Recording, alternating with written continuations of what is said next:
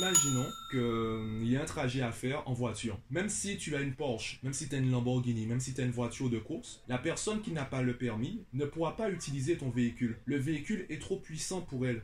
Elle sera obligée de prendre une voiture sans permis au mieux, ou un vélo, ou euh, y aller à pied. C'est plus contraignant, ça prend plus de temps, sauf que c'est la méthode qui est adaptée à son niveau actuel.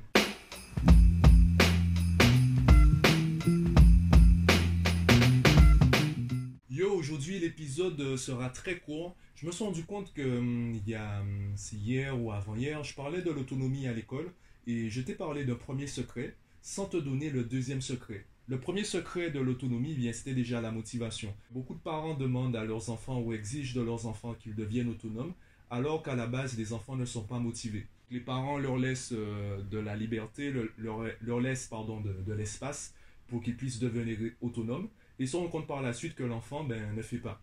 Ben, c'est normal, c'est parce que l'enfant n'est pas motivé.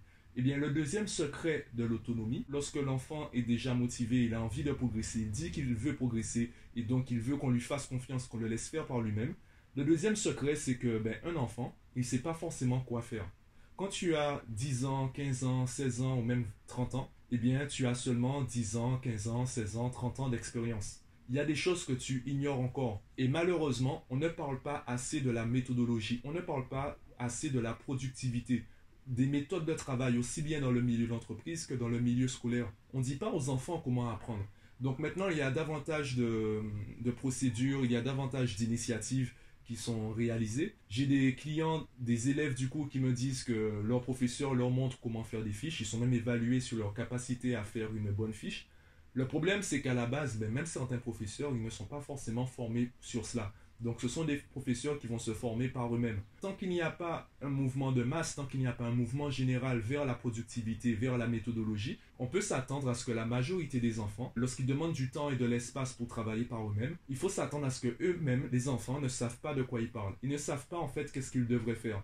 Du coup, ils vont essayer, ils vont avancer à tâtons et il y aura beaucoup d'échecs pour très peu de succès. Il y aura beaucoup d'échecs car, euh, je reprends l'exemple, la métaphore du labyrinthe que j'adore. Entre le succès et nous, il y a un labyrinthe. Par définition, dans le labyrinthe, il y a un seul chemin qui mène à la sortie, qui mène au succès. Donc forcément, la probabilité de trouver le bon chemin tout de suite, elle est très petite. La plus forte probabilité, c'est de trouver un chemin qui mène à rien, une voie sans issue. Donc lorsque ton enfant te demande euh, de la liberté, de l'autonomie, Rappelle-toi que, ok, il te demande de l'espace, il te demande de l'espace, il te demande aussi de le laisser échouer et d'apprendre par lui-même. Ce que l'enfant veut dire, ce n'est pas forcément laisse-moi faire par moi-même.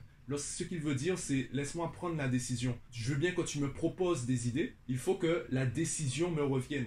D'ailleurs, je le disais dans, l'épisode précédent, du coup, euh, c'est pour cela qu'il euh, y a des élèves, des enfants qui acceptent volontiers de suivre mes propositions, de suivre mes méthodes, car moi, je ne vais pas leur imposer. Je ne vais pas leur dire fais ça pour avoir ça. Je vais d'abord leur demander qu'est-ce que tu veux? Qu'est-ce que tu es prêt à faire? Est-ce que tu veux que je t'aide à faire cela? Est-ce que tu es prêt à accepter de suivre euh, mes idées, mes méthodes? Tant que je n'ai pas eu ce dialogue avec eux, tant qu'il n'y a pas eu cet échange, alors ce n'est pas un échange exactement comme cela, ce n'est pas avec ces mots-là et ça se joue sur plusieurs séances. Je ne le dis pas dès le premier jour, ça ferait trop d'un coup. En tout cas, tant que je n'ai pas cet échange avec eux, je sais que peu importe l'efficacité de la méthode, si je la présente à l'enfant, il y aura un conflit. C'est comme si j'essayais d'entrer dans sa tête avec un marteau-piqueur. Non, de la douceur, de la, de la délicatesse, de la subtilité. Il faut, entre guillemets, charmer, séduire l'enfant avec l'approche, avec la méthode. Et là aussi, le problème, c'est que ben, nous-mêmes, on n'apprend pas, on ne se forme pas sur certaines choses. On a trouvé une méthode qui nous convenait et on force les autres à appliquer la même méthode. Je te prends un exemple. Euh, dans le monde de l'entreprise, imaginons que tu as différents collègues qui veulent faire plus ou moins la même chose que toi. Eh bien, s'ils veulent obtenir les mêmes résultats que toi en te demandant des conseils sans pour autant faire exactement la même chose que toi, il y a de fortes chances que ça t'énerve. Il y a de fortes chances que ça t'irrite. Car ils te demandent des conseils et ils veulent faire par eux-mêmes. Ils te demandent de leur montrer comment avoir tes résultats. Et quand tu leur montres, ils ne font pas exactement la même chose que toi. Il y a des chances que ça t'énerve car toi, tu connais la bonne façon de faire. Et c'est là où on voit la différence du coup entre bon pédagogue et un mauvais pédagogue. Tu ne peux pas obliger les gens à suivre une voie bien précise. Il y a plusieurs chemins qui mènent à la même destination. Simplement, il y a des chemins qui sont plus courts que d'autres. Il y a des chemins qui sont plus rapides que d'autres. Et là, je vais te prendre une deuxième métaphore. Imaginons qu'il euh, y a un trajet à faire en voiture. Même si tu as une Porsche, même si tu as une Lamborghini, même si tu as une voiture de course, la personne qui n'a pas le permis ne pourra pas utiliser ton véhicule. Le véhicule est trop puissant pour elle. Elle sera obligée de prendre une voiture sans permis au mieux ou un vélo ou euh, y aller à pied. C'est plus contraignant, ça prend plus de temps Sauf que c'est la méthode qui est adaptée à son niveau actuel. Tu ne peux pas donner une méthode trop forte, trop efficace, trop parfaite pour la personne. La méthode qui est vraiment parfaite, c'est la méthode qui est adaptée à la personne. La perfection collective n'existe pas. La perfection générale n'existe pas. La perfection, c'est quelque chose qui est adapté à la personne qui est en face de toi. Et c'est la raison pour laquelle c'est de plus en plus difficile pour les professeurs d'avoir de bons résultats avec leurs élèves à l'école. Quand une classe est surchargée, quand il y a un trop grand nombre d'élèves, eh bien, il y a un trop grand nombre de profils différents. Donc, avoir une pédagogie qui est efficace avec tous les élèves en même temps, sur la même année, ça relève de l'impossible. Il y a forcément des dégâts, il y a forcément des élèves qui seront des dommages collatéraux, des élèves avec qui ça ne va pas passer. Il y a un discours à avoir avec les professeurs, avec l'éducation nationale concernant, déjà le nombre de professeurs en service également la répartition des élèves dans les classes.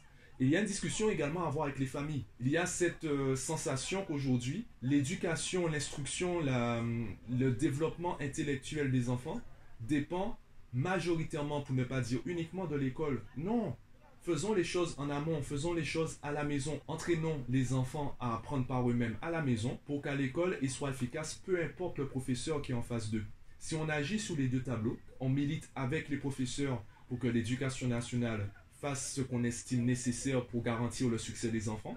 Si on fait cela tout temps aidant les enfants à travailler seuls à la maison, à devenir autonomes du coup, motivés, etc., méthodiques, etc., si on arrive à travailler et à militer sur les deux tableaux, eh bien, il y aura vraiment une progression positive du niveau intellectuel et du niveau des enfants, de nos enfants, des élèves, etc. Et donc, du coup, de la société. Pour moi, c'est ça les deux secrets de l'autonomie. Premier secret, c'est la motivation ou plus simplement l'intérêt de la personne pour euh, la matière, pour le sujet. Et le deuxième secret, c'est la connaissance. La méthodologie est une connaissance, c'est une science à part entière. Mon activité consiste à te donner des méthodes de travail, à t'apprendre, à te montrer des méthodes de travail qui sont efficaces pour toi. Il y a des méthodes qui sont efficaces pour toi et pas efficaces pour les autres, ou du moins moins efficaces pour les autres. Donc je vais vraiment te montrer je vais t'aider à trouver les méthodes qui sont efficaces pour toi. Si on arrive à développer cette autonomie, cette, euh, cette recherche de la bonne méthode pour soi auprès des enfants, si on arrive à cultiver cet intérêt pour eux et cette curiosité aussi bien dans la méthodologie que dans la connaissance, ils vont progresser. Ils vont peut-être pas progresser aussi vite qu'un surdoué. On se rendra compte qu'en fait, sur le long terme, personne n'est surdoué. On peut tous atteindre un certain niveau satisfaisant de connaissances et de compétences.